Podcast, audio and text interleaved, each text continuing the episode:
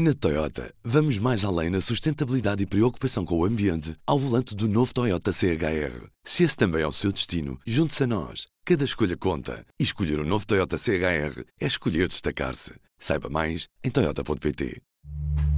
Este é o Poder Público, a semana em debate pela secção de política do público. São José Almeida, Leonete Batalha. Sofia Rodrigues. Eu sou a Sónia Sapaz e este é o Poder Público. Hoje estamos de volta ao estúdio de gravação depois de um interregno motivado pela pandemia, mas não só. E temos como convidada a Sofia Rodrigues, que a partir da Assembleia da República tem acompanhado a atualidade que nem sei se é descrever como caso TAP ou crise política. E se calhar aproveitava esta dúvida para início de conversa e perguntava-te a ti, São José, o que achas? Uh, o que está a marcar estes novos tempos em que o governo parecia já estar a recompor-se e a apostar em apresentar medidas e soluções para os problemas dos portugueses é o caso TAP ou pode dizer-se que é uma crise política? Bom, eu acho que é as duas coisas. Como é que eu ia te explicar isto? É de facto mais um caso que não é novo, que já se vem arrastando há meses, só que agora com contornos de depoimentos e de investigação parlamentar que confirmam uh, o que se pode chamar eh, um funcionamento irregular da governação, da tutela do governo sobre TAP, com a confirmação por várias audições já de irregularidades mas é também uh, mais um momento de crise política.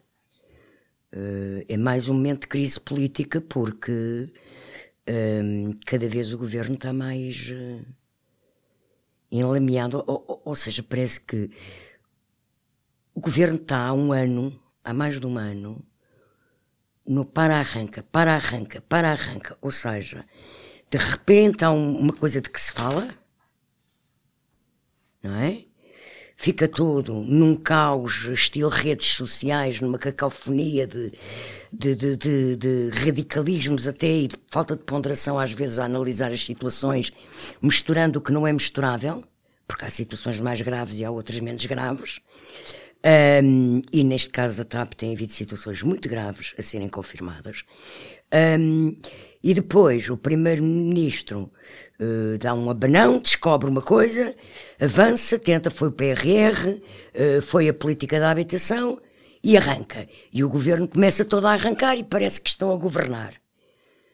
Depois volta a travar, para, porque a comissão de, de, de inquérito da TAP, ou porque uh, a mulher do ministro Galamba, ou porque, pronto, e, e, portanto, passamos aqui assim, uh, uh, já vai num ano, mais de um ano, com um para-arranca, que aparentemente é uma exploração por parte das oposições uh, de casos, uns bastante graves, outros sem importância nenhuma, também sem grande filtro, não é? A oposição trata tudo da mesma maneira. Um, e depois o que, o que eu penso que isto pode desencadear é que acaba por tornar-se numa crise política permanente, porque eu não sei uh, até que ponto é que António Costa, por muito experiente politicamente que ele seja, e mesmo tendo uma maioria absoluta, até onde é que António Costa aguenta governar neste clima de, de histeria geral, há aqui um clima de histeria geral até com, com, com um foco bastante miúpa às vezes por parte da oposição, porque já não sei quem é que dizia que isto de demissão do. o pedido de demissão do, do, do primeiro-ministro pela oposição é como a história do Pedro e do Lobo. Quem dizia era o José Abraão na entrevista que nos deu ontem da Renascença pronto, ao público. É? E porque às tantas é, é, é, é tanto demitam, demitam, demitam, que as pessoas já não ligam. Já não ligam ao que a oposição diz. Porque não há aqui, de facto, um, uh, pronto, centramento da parte da, da, oposição também. Portanto, isto, vivemos nos tempos. Uh, olha, a chamada política de redes sociais. E tu achas que o facto de um, o líder da oposição ter mudado, líder do maior partido da oposição, pode ter alguma influência nisso, porque de facto Rui Rio uh, não usava todos os casos e casinhos, não é? fazia uma gestão Uh, e por isso era muito criticado até no, na oposição que fazia ao governo. E agora, agora mudou isso, não é? Agora nós já aqui falámos coisa... disso, não é? Eh, eu, eu até já, já, disse, já disse isso aqui assim. Eh, Luís Montenegro gera a oposição como geria o grupo parlamentar, ou seja, o líder do PAOD. Ele está sempre na espuma dos dias, no caso dos dias, e não fala de política de fundo, não é? Não apresenta propostas para o país. Portanto, isto é uma situação que está identificada. Até o próprio Presidente da República, quando diz que não há alternativa de oposição, não é apenas haver uma maioria aritmética de partidos democráticos que possam governar. É uma maioria ou uma, ou uma proposta política de um partido ou de uma coligação que se apresenta ao país com soluções para o país. E, de facto, Luís Montenegro continua a explorar os casos e os casinhos. E os... Eu repito, há aqui casos muito graves. Nesta história da TAP, há casos gravíssimos, não é? De abuso de poder, de nepotismo, da parte dos responsáveis do Ministério de, de, de, das Infraestruturas e Habitação. Há toda uma atuação de Pedro Nuno Santos e Hugo Mendes que é altamente reprovável em política democrática. Mas Luís Montenegro nem consegue explorar isto bem, porque fala, fala, fala, fala, fala muito e depois não diz nada. Diz só sempre a mesma coisa, que é demite-se, demite-se, demite-se. Leonete, eh, não obstante as consequências que esta comissão de inquérito pode vir a ter no negócio da privatização da TAP, achas que pode vir a ter consequências também na orgânica do governo? O primeiro-ministro disse que só tirará consequências políticas no fim dos trabalhos, mas que elas serão tiradas. O que é que pode estar em causa? Olha, eu acho que pode estar em causa até uma remodelação, uh, idealmente até poderia dizer uma refundação do, do governo, ou melhor, pelo menos isso é um, um wishful thinking da minha parte, uma refundação, porque cada vez tenho menos dúvidas do que o, este ciclo está a caminhar aceleradamente para o fim e que o ciclo que se segue será necessariamente uh, pior. Estruturalmente à direita, uh, muito provavelmente com extrema-direita dentro, ou, apoio, ou com apoio ou com, com soluções do governo, e acho que é essa a principal preocupação do Presidente da República, é, é menos pelo PSD e por Luís Montenegro, mas mais como é que lá chega, como é que eh, Marcelo Rebelo de Sousa já disse aqui também, não quer de certeza ficar na história como o Presidente da República que sai com, com a, com a extrema-direita no governo. E, portanto, isso é uma preocupação seguramente dele.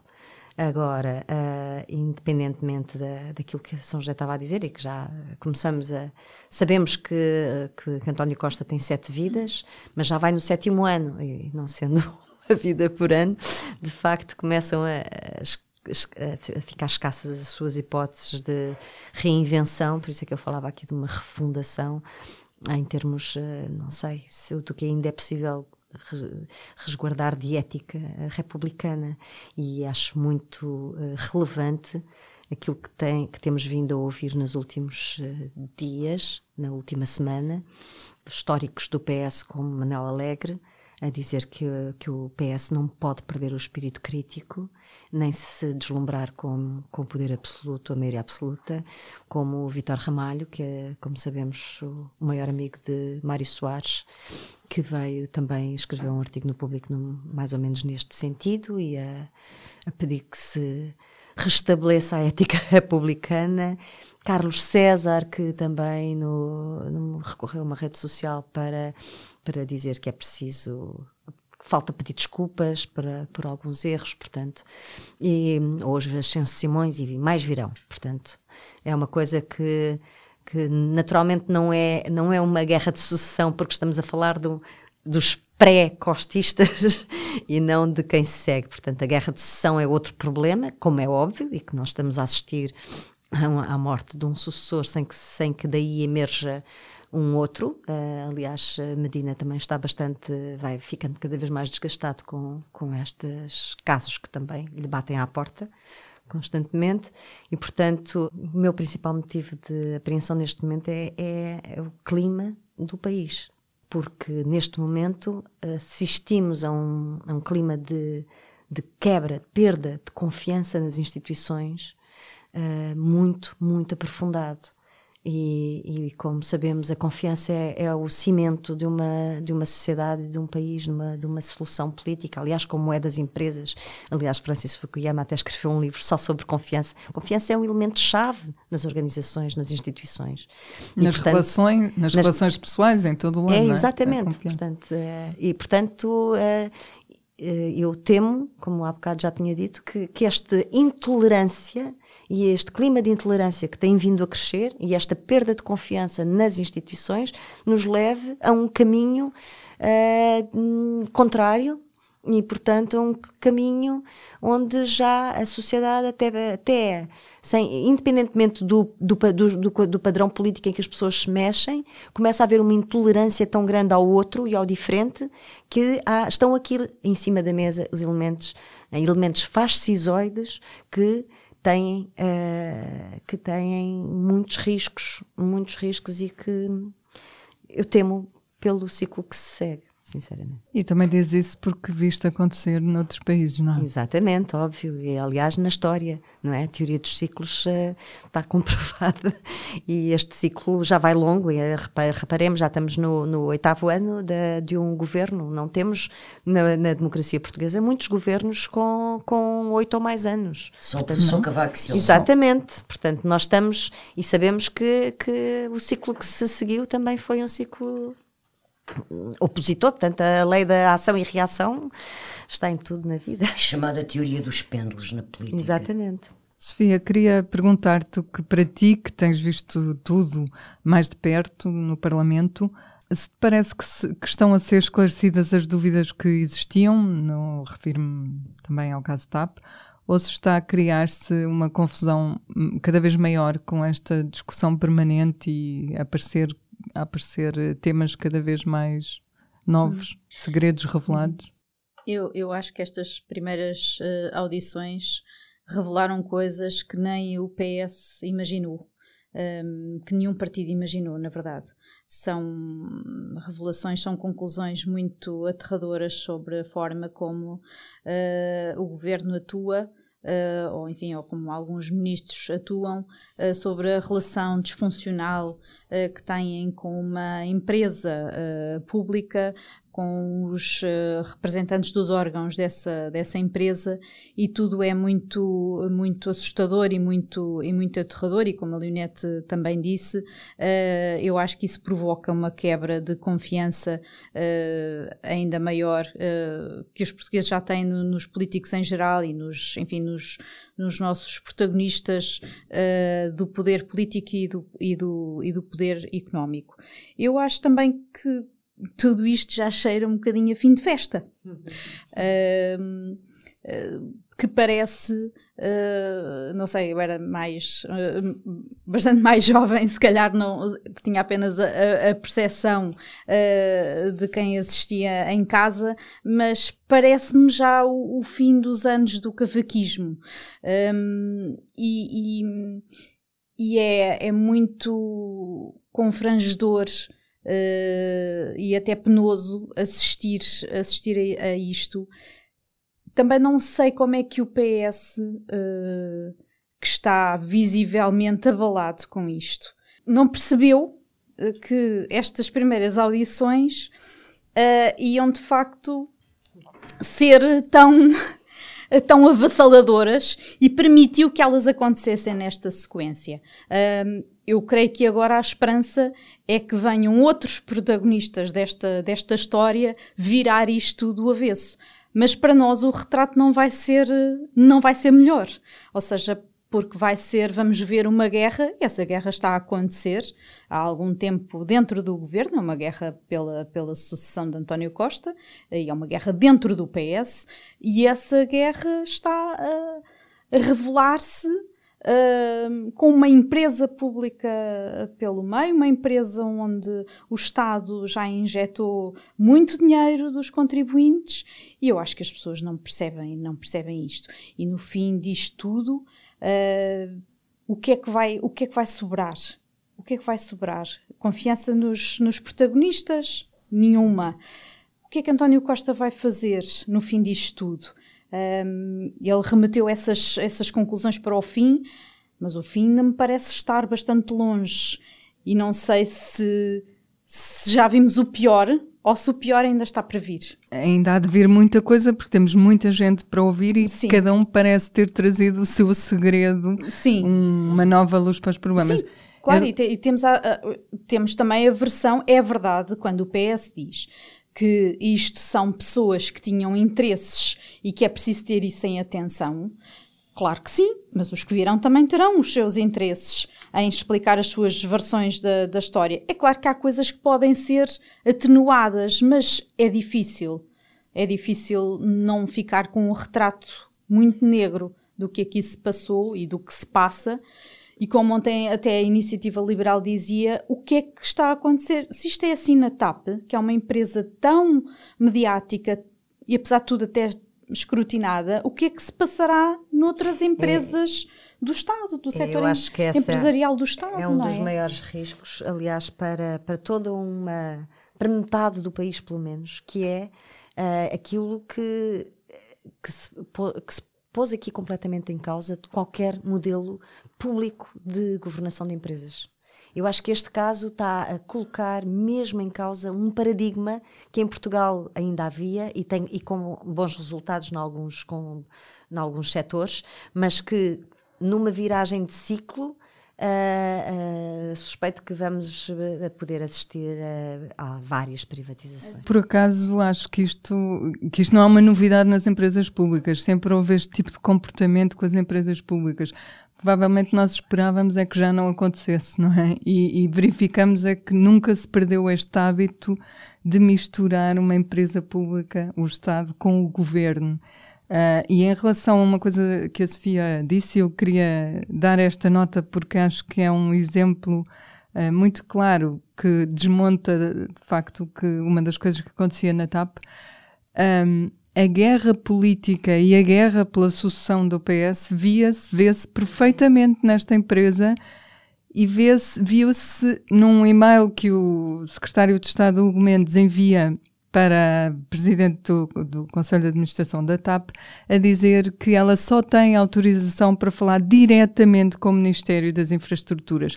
Não há ligação direta com nenhum outro, tem tudo Sendo de passar. Que nem era o Conselho de Administração, desculpa só, era mesmo a Comissão Executiva, era ou seja, quem, quem devia ter sido era com o Conselho de Administração, mas o senhor, como já sabemos, Manel Beja não conseguia falar que sequer com o Ministro. Pronto, não isso não, não é só uma ingerência, é o, é o Governo a dizer nós sabemos que o Ministro das Finanças é Fernando Medina e que o Ministro das Infraestruturas era, na altura, Pedro Nuno Santos. Portanto, era, era como que dizer, não pode falar com o. É, com Fernando é uma não pode... quando, quando, quando é importante esclarecer, o Ministro das Finanças tutela a TAP. Também. É uma dupla tutela. É uma, é uma dupla tutela. tutela. Exatamente. Portanto, uma tutela financeira. É, é, é um dos atos de nepotismo que eu acho que nesta história é incrível. Mas esta história também, também se vê essa guerra e essa confusão entre Estado e governo e empresa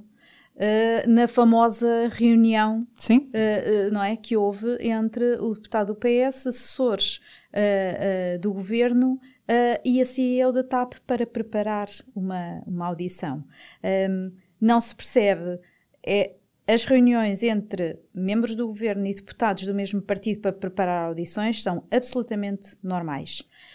Com, já, com, inclu, já incluindo a CEO de uma empresa pública, já tenho as minhas dúvidas. Não é isso que já diz o Porfírio Silva já e o, José, e o João, João Soares. Incluindo uh, se a senhora estava a ser naquele momento investigada uh, por um organismo do Estado, pela IGF, por uma decisão que tomou, Aí então ainda me suscita mais dúvidas. E aqui isso um, ser normal ou ter-se realizado um, só mostra que o PS não percebe muito bem onde é que uh, acaba o partido, começa o governo e o Estado. E, e, e, o setor empresarial do Estado. Portanto, há uma confusão aqui uh, que, que eu acho que isso também uh, abala a confiança que as pessoas têm nas instituições e também uh, o, o, o, PS também tem tentado uh, atirar-nos areia para os olhos, dizendo, pondo tudo no mesmo saco, pondo estas, este tipo de reuniões como se, fosse to, como se fossem todas iguais e elas não são todas iguais. E, e é preciso fazer essa, essa distinção. Pelos vistos também não serviu para nada. Sim, não, como eu escrevi a semana passada, como eu, como eu escrevi a semana passada, a, a, a, a, diretora, a presidente da Comissão Executiva da TAP, dois dias, eh, de, no dia a seguir a essa reunião, foi à Comissão Parlamentar dizer que tinha provas Exatamente. de Sim, ingerências claro. do Ministério, e não é por acaso que dois dias depois dela falar na Comissão, o ex-ministro Pedro Nuno Santos se lembrou que se tinha esquecido, Sim. que tinha autorizado Sim. e aprovado. Tinha um WhatsApp perdido. Tudo. Portanto, a, a gravidade da situação aqui é fica claro de que houve uma tentativa de que aquela informação sobre quem sabia quem tinha autorizado não devia sair, não é? Sim, não, sei, não sei se foi isso. Ah. Foi falado nessa reunião, não posso afirmar isso. Agora que é estranha aquela reunião e que é de uma ingenuidade política achar que fazem aquela reunião e que aquilo não vazava cá para fora. Eu não sei, eu acho São que... São nos pés. Só podemos imaginar como seria a comissão de inquérito se essa reunião não tivesse acontecido. Vou falar uma coisa, eu acho como que o PS, o, o grande do problema do PS neste momento, ou de algumas pessoas do PS, não quero alargar PS e, e também não estou a querer envolver o Primeiro-Ministro nisto, longe, quer dizer, imagino que o Primeiro-Ministro não podia saber destas coisas todas e não sabia. Mas eu acho que há pessoas no PS que se têm comportado, parafraseando Mariana Mortágua, como donos disto tudo. Eles comportam-se como se são donos da TAP, são donos do governo, são donos do Estado, são donos do Parlamento, são donos disto tudo, pronto. Mas vamos avançar porque nem só de TAP têm sido preenchidos os nossos dias neste rescaldo de Páscoa. Esta semana o Primeiro-Ministro foi à Coreia do Sul captar investimentos foram finalmente substituídos os três juízes do Tribunal Constitucional que tinham passado de validade, entre aspas. Ficou claro como é que Lula da Silva vai intervir no Parlamento no dia 25 de abril e continua a novela da dissolução e de quem está no bolso de quem. Foi uma conversa profícua esta semana. O presidente disse que não está no bolso da oposição nem do governo. O PSC respondeu que não está no bolso de ninguém. Afinal, quem é que está no bolso de quem? São José. Olha, quem é que está no bolso de quem? Sabes que eu acho que eles estão todos um bocadinho no bolso uns dos outros. Estamos todos no mesmo com saco. esta confusão. Ou todos no mesmo Estamos, saco. Estão todos no mesmo saco, exatamente. Então, porque eles estão todos neste momento, nesta disfuncionalidade em que se tornou este jogo de poder eh, e, e este exercício de poder, com, este, com, com, com todas estas uh, disfuncionalidades, não é? Abusos de poder. Uh, pronto. Um, no, meio desta loucura toda, eles estão todos reféns uns, uns dos outros.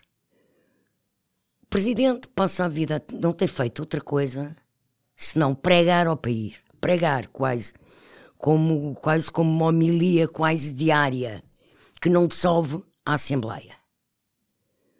A oposição de direita grita, dissolve, dissolve, dissolve, demite, demite, demite, demite.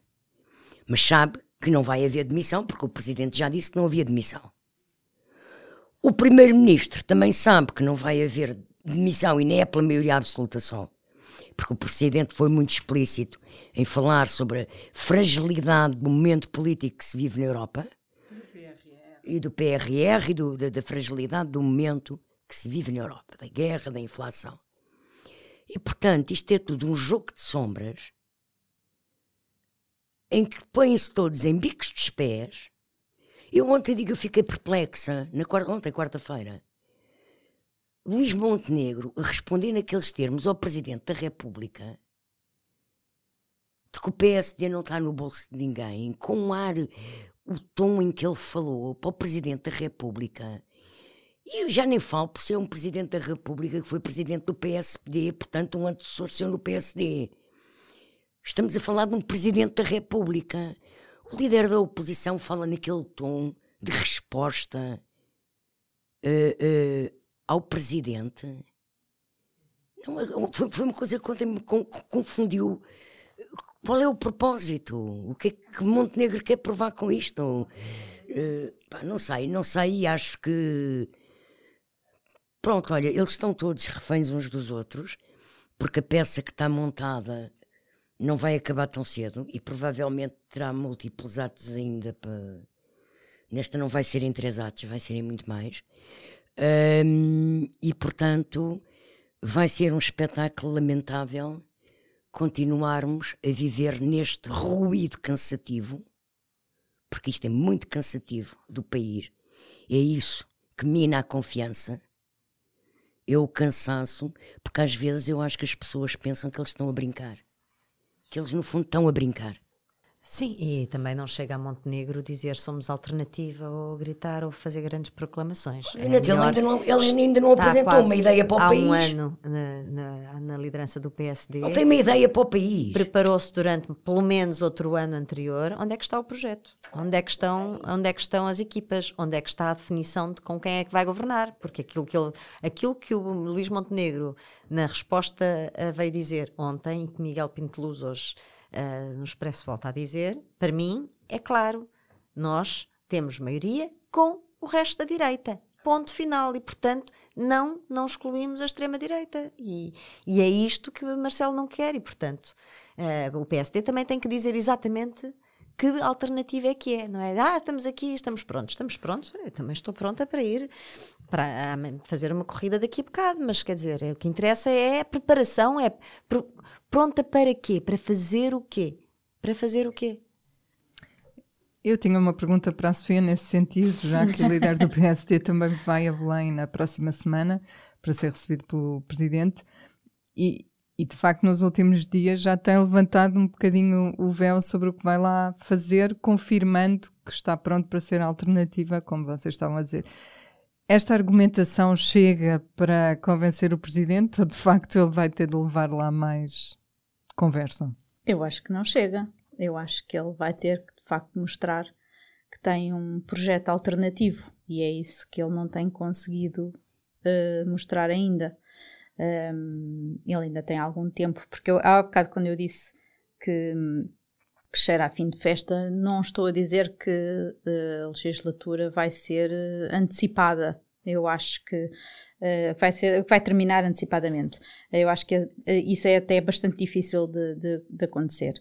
Um, portanto, ele nesse cenário terá tempo, terá algum tempo ainda se tiver condições e se tiver capacidade para, para o fazer. O que no PSD já há muita gente a, a, duvidar uh, que tenha. Depois também não se vê, não se vislumbra a alternativa, mas isso também é outra, é outra alternativa a ele próprio. mas isso depois também é outra, é outra conversa. Um, eles acham que ele tem tempo uh, para mostrar isso e acham que tem um, que ainda tem um, um, teste eleitoral que é decisivo, que, que são as europeias, um, e que terá que ultrapassar, terá que ganhar mesmo uh, as eleições. Eles não consideram, o PC não considera uh, que seja difícil uh, que isso aconteça. Um, acham que não vai ser difícil, acham até que o, que o PS vai, vai sofrer o desgaste, não é? Que, Ainda ontem eu ouvi o Pedro Santana Lopes na TSF e ele dizia que não vai ser difícil ter maioria absoluta com a iniciativa liberal. Com a iniciativa liberal.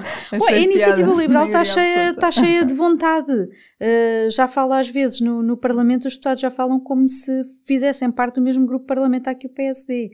Portanto, a iniciativa liberal está aqui a tentar uh, encostar-se de, de, de alguma maneira uh, para, para, essa, para fazer essa, essa maioria, Sim. não é? Para fazer de CDS. Para fazer de CDS, mais exato. Do que, mais do que CDS, até porque o PSD também vai poder contar com o CDS, não é? Portanto, ainda que sejam mil ou dois mil votos.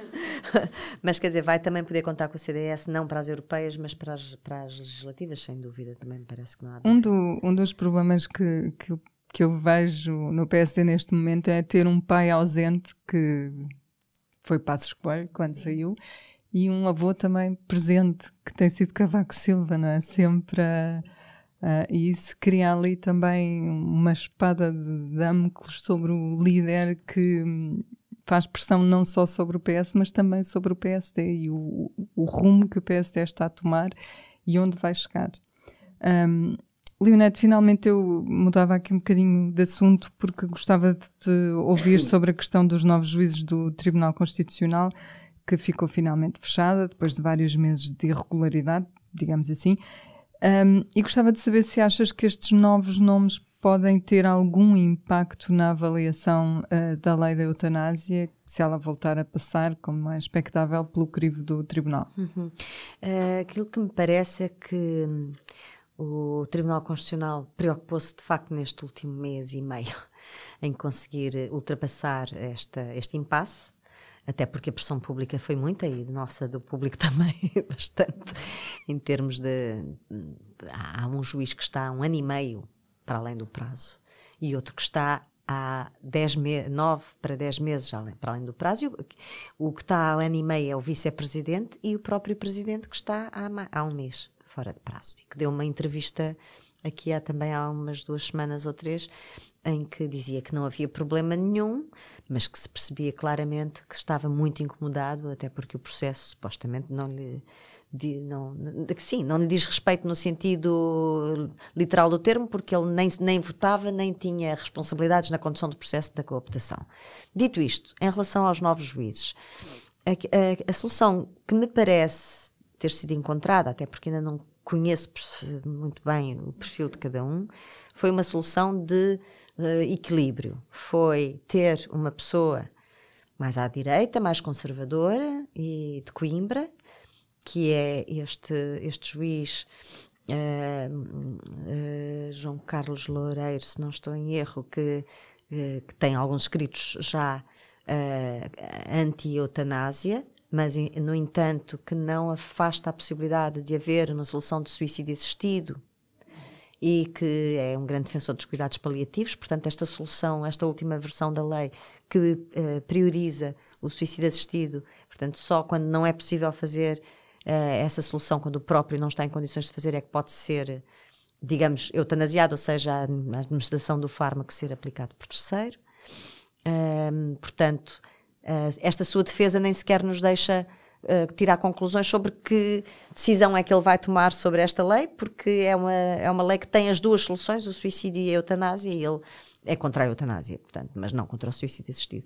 Em relação a um, a um outro, que é o mais jovem dos, uh, dos juízes que foi nomeado, um, percebemos já pelo seu passado que, para além de ser um, um, um advogado e um, e um professor de, de, Lisboa, da Universidade, de, de, da Universidade de Lisboa, Clássica, uh, que, é, que, foi assessor de Eduardo Cabrita no, quando, quando Eduardo Cabrita era secretário de Estado do Desenvolvimento Rural de António Costa num governo de Sócrates, e depois temos um juiz, uh, portanto, que não tem propriamente escritos académicos sobre estes assuntos, portanto, parece-me que uh, os três membros que, se, que entram vão, de alguma forma, reequilibrar as forças dos três que saem, portanto, não, não é possível tirar uma conclusão apressada sobre qualquer solução, sobre a eutanásia em particular, foi o que perguntaste.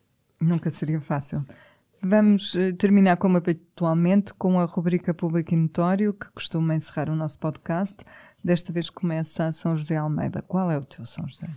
Ora, eu vou começar por falar, creio que depois uh, será um, uma conversa alargada. Um, portanto, eu escolho como público e notório a sessão solene uh, do 25 de Abril, antecedida com uma sessão oficial de recepção ao Presidente da República do Brasil, Luiz Inácio Lula da Silva. Eu quero começar por elogiar o que eu penso que é de elogiar, que é que a Assembleia finalmente conseguiu arranjar uma boa solução encaixa antes o Presidente Lula, depois a sessão do 25 de Abril e depois haverá mais uh, acontecimentos institucionais uh, nesse dia que não têm nada a ver com o 25 de Abril, e outros informais que têm a ver, e populares, que têm a ver com o 25 de Abril. Portanto, vai ser um dia cheio. Mas o dia começa às 10 da manhã com Lula de Silva na Assembleia, e agora eu vou referir nas coisas, eu acho que, repito, foi encontrada uma solução, houve um entendimento parlamentar, é evidente que o Chega fica sempre de fora de tudo o que tem a ver com, com consensos democráticos normais de bom senso, uh, irá fazer a sua exploração mediática do assunto. Uh, mas é, agora vou falar e abrir aqui também, depois abro o debate, mas aquilo que eu acho que mais uma vez demonstra o pouco cuidado que há hoje em Portugal com o exercício do poder. Eu já nem falo de cerimónia com Lula da Silva ir ser com os escravos na sala e com a sala preparada para o 25 de Abril. Não dou de barato, o senhor vem cá, o Chico Buarque vem receber com ele ao lado o prémio Pessoa, Pronto, o Chico Buarque estará na Assembleia da República com o Lula. Pronto, há, há, aqui todo um programa político de Lula em Portugal em que isto se encaixa. Pronto. E portanto o dia tinha que ser aquele, porque ele depois tem outras viagens e não vai a, a, a alterar a sua agenda internacional por causa do, do 25 de Abril. Pronto. Agora, o que eu acho que é lamentável é que a gente sabe que estas coisas são todas combinadas, que eles conversam uns com os outros. Já se tinha percebido que o Marcelo no Brasil tinha dito que o Lula vinha cá no 25 de Abril. Agora, é a tal falta de cuidado, porque eles tinham todos conversado entre eles. Estava tudo combinado. O, o, o Lula estava convidado pelo presidente português, não é? Por Marcelo. E de repente, o ministro dos Negócios Estrangeiros com uma total falta de habilidade política, anuncia publicamente que Lula da Silva vai discursar no 25 de Abril. Pronto, estragou-se tudo e andámos aqui também enrolados numa discussão completamente superficial, que não tem nenhum interesse para, para o país. Mas que, olha, pronto, uh, volto a, a, dizer, arranjaram uma solução, ainda bem que há uma solução. Quem é que quer continuar? Eu posso continuar. Eu, eu também acho lamentável uh, este modelo porque é uma, é uma sessão faz de conta, não é? Faz de conta que não é no 25 de Abril. Faz de conta que não percebemos que Marcelo Rebelo de Sousa convidou o presidente Sim, do Brasil esteve, claro, uh, em dezembro uh, e, e, disse que o presidente Lula iria participar na, na sessão do 25 de Abril. Faz de conta que o Presidente da Assembleia da República ouviu os líderes das bancadas parlamentares e faz de conta que consensualizou este modelo. Eh, porque não é só o Chega, a Iniciativa Liberal também eh, mostrou que está contra e só se vai fazer representar pelo líder parlamentar. E vamos todos fazer de conta que a sala não está engalanada com os, com os cravos uh, vermelhos. Vamos fazer de conta que isto não é na nossa festa da liberdade e eu deixo uma pergunta: vamos também fazer de conta que não é, e não é, uh, mas podemos perguntar: e se fosse Jair Bolsonaro? Se a sessão também seria assim? Eu deixo essa pergunta. Leonete. Foi bonita a festa, pá. Não, eu, eu, vou falar do 25 de Abril porque é, é, extraordinário que depois das 10 horas eh, a Assembleia da República receber engalanada eh, o Presidente Lula da Silva, e estou para saber quem vai cantar então na, na sessão do 25 de Abril. Uh, e depois a sessão do 25 de Abril, que há de entrar, começará às 11h30, são é. 10 intervenções, uma por cada. Acaba lá para as 3 e tal da tarde. Uma por cada grupo parlamentar uhum. e de deputados únicos, Presidente da Assembleia, Presidente da República. E depois, às 3 da tarde, os novos juízes do Tribunal Constitucional vão tomar posse ao Palácio de Belém sendo que não havia mais nenhum dia uhum. para fazer isto. Não se não. podia fazer no dia 24. Não, é porque os juízes do Tribunal porque, Constitucional porque trabalham aos dias, de, aos dias úteis. O presidente é que é no feriado, que é para eles poderem ir lá sem perder, perder o presidente do Tribunal Constitucional vai, portanto, estar representado na cerimónia do 25 de Abril na Assembleia da República. O findo nesse dia, uhum. uh, cessante, né, cessa as funções ali, não é? Quer dizer. Uh... Tem a sua graça, sendo, sabendo nós que isto se arrasta há um ano e meio, Sim, dez meses. É? Exatamente. De repente tem de ser naquele dia. E naquele dia acontece tudo neste país. Eu acho que depois podemos é fechar durante o resto da semana e ir de férias. férias. Faz de conta que vamos de férias. Exato. Obrigada, São José. Obrigada, Leonete, Sofia. Foi tudo por hoje. Voltamos à conversa daqui a uma semana. Até breve. O público fica no ouvido. Na Toyota, vamos mais além na sustentabilidade e preocupação com o ambiente ao volante do novo Toyota CHR. Se esse também é o seu destino, junte-se a nós. Cada escolha conta. E escolher o um novo Toyota CHR é escolher destacar-se. Saiba mais em Toyota.pt.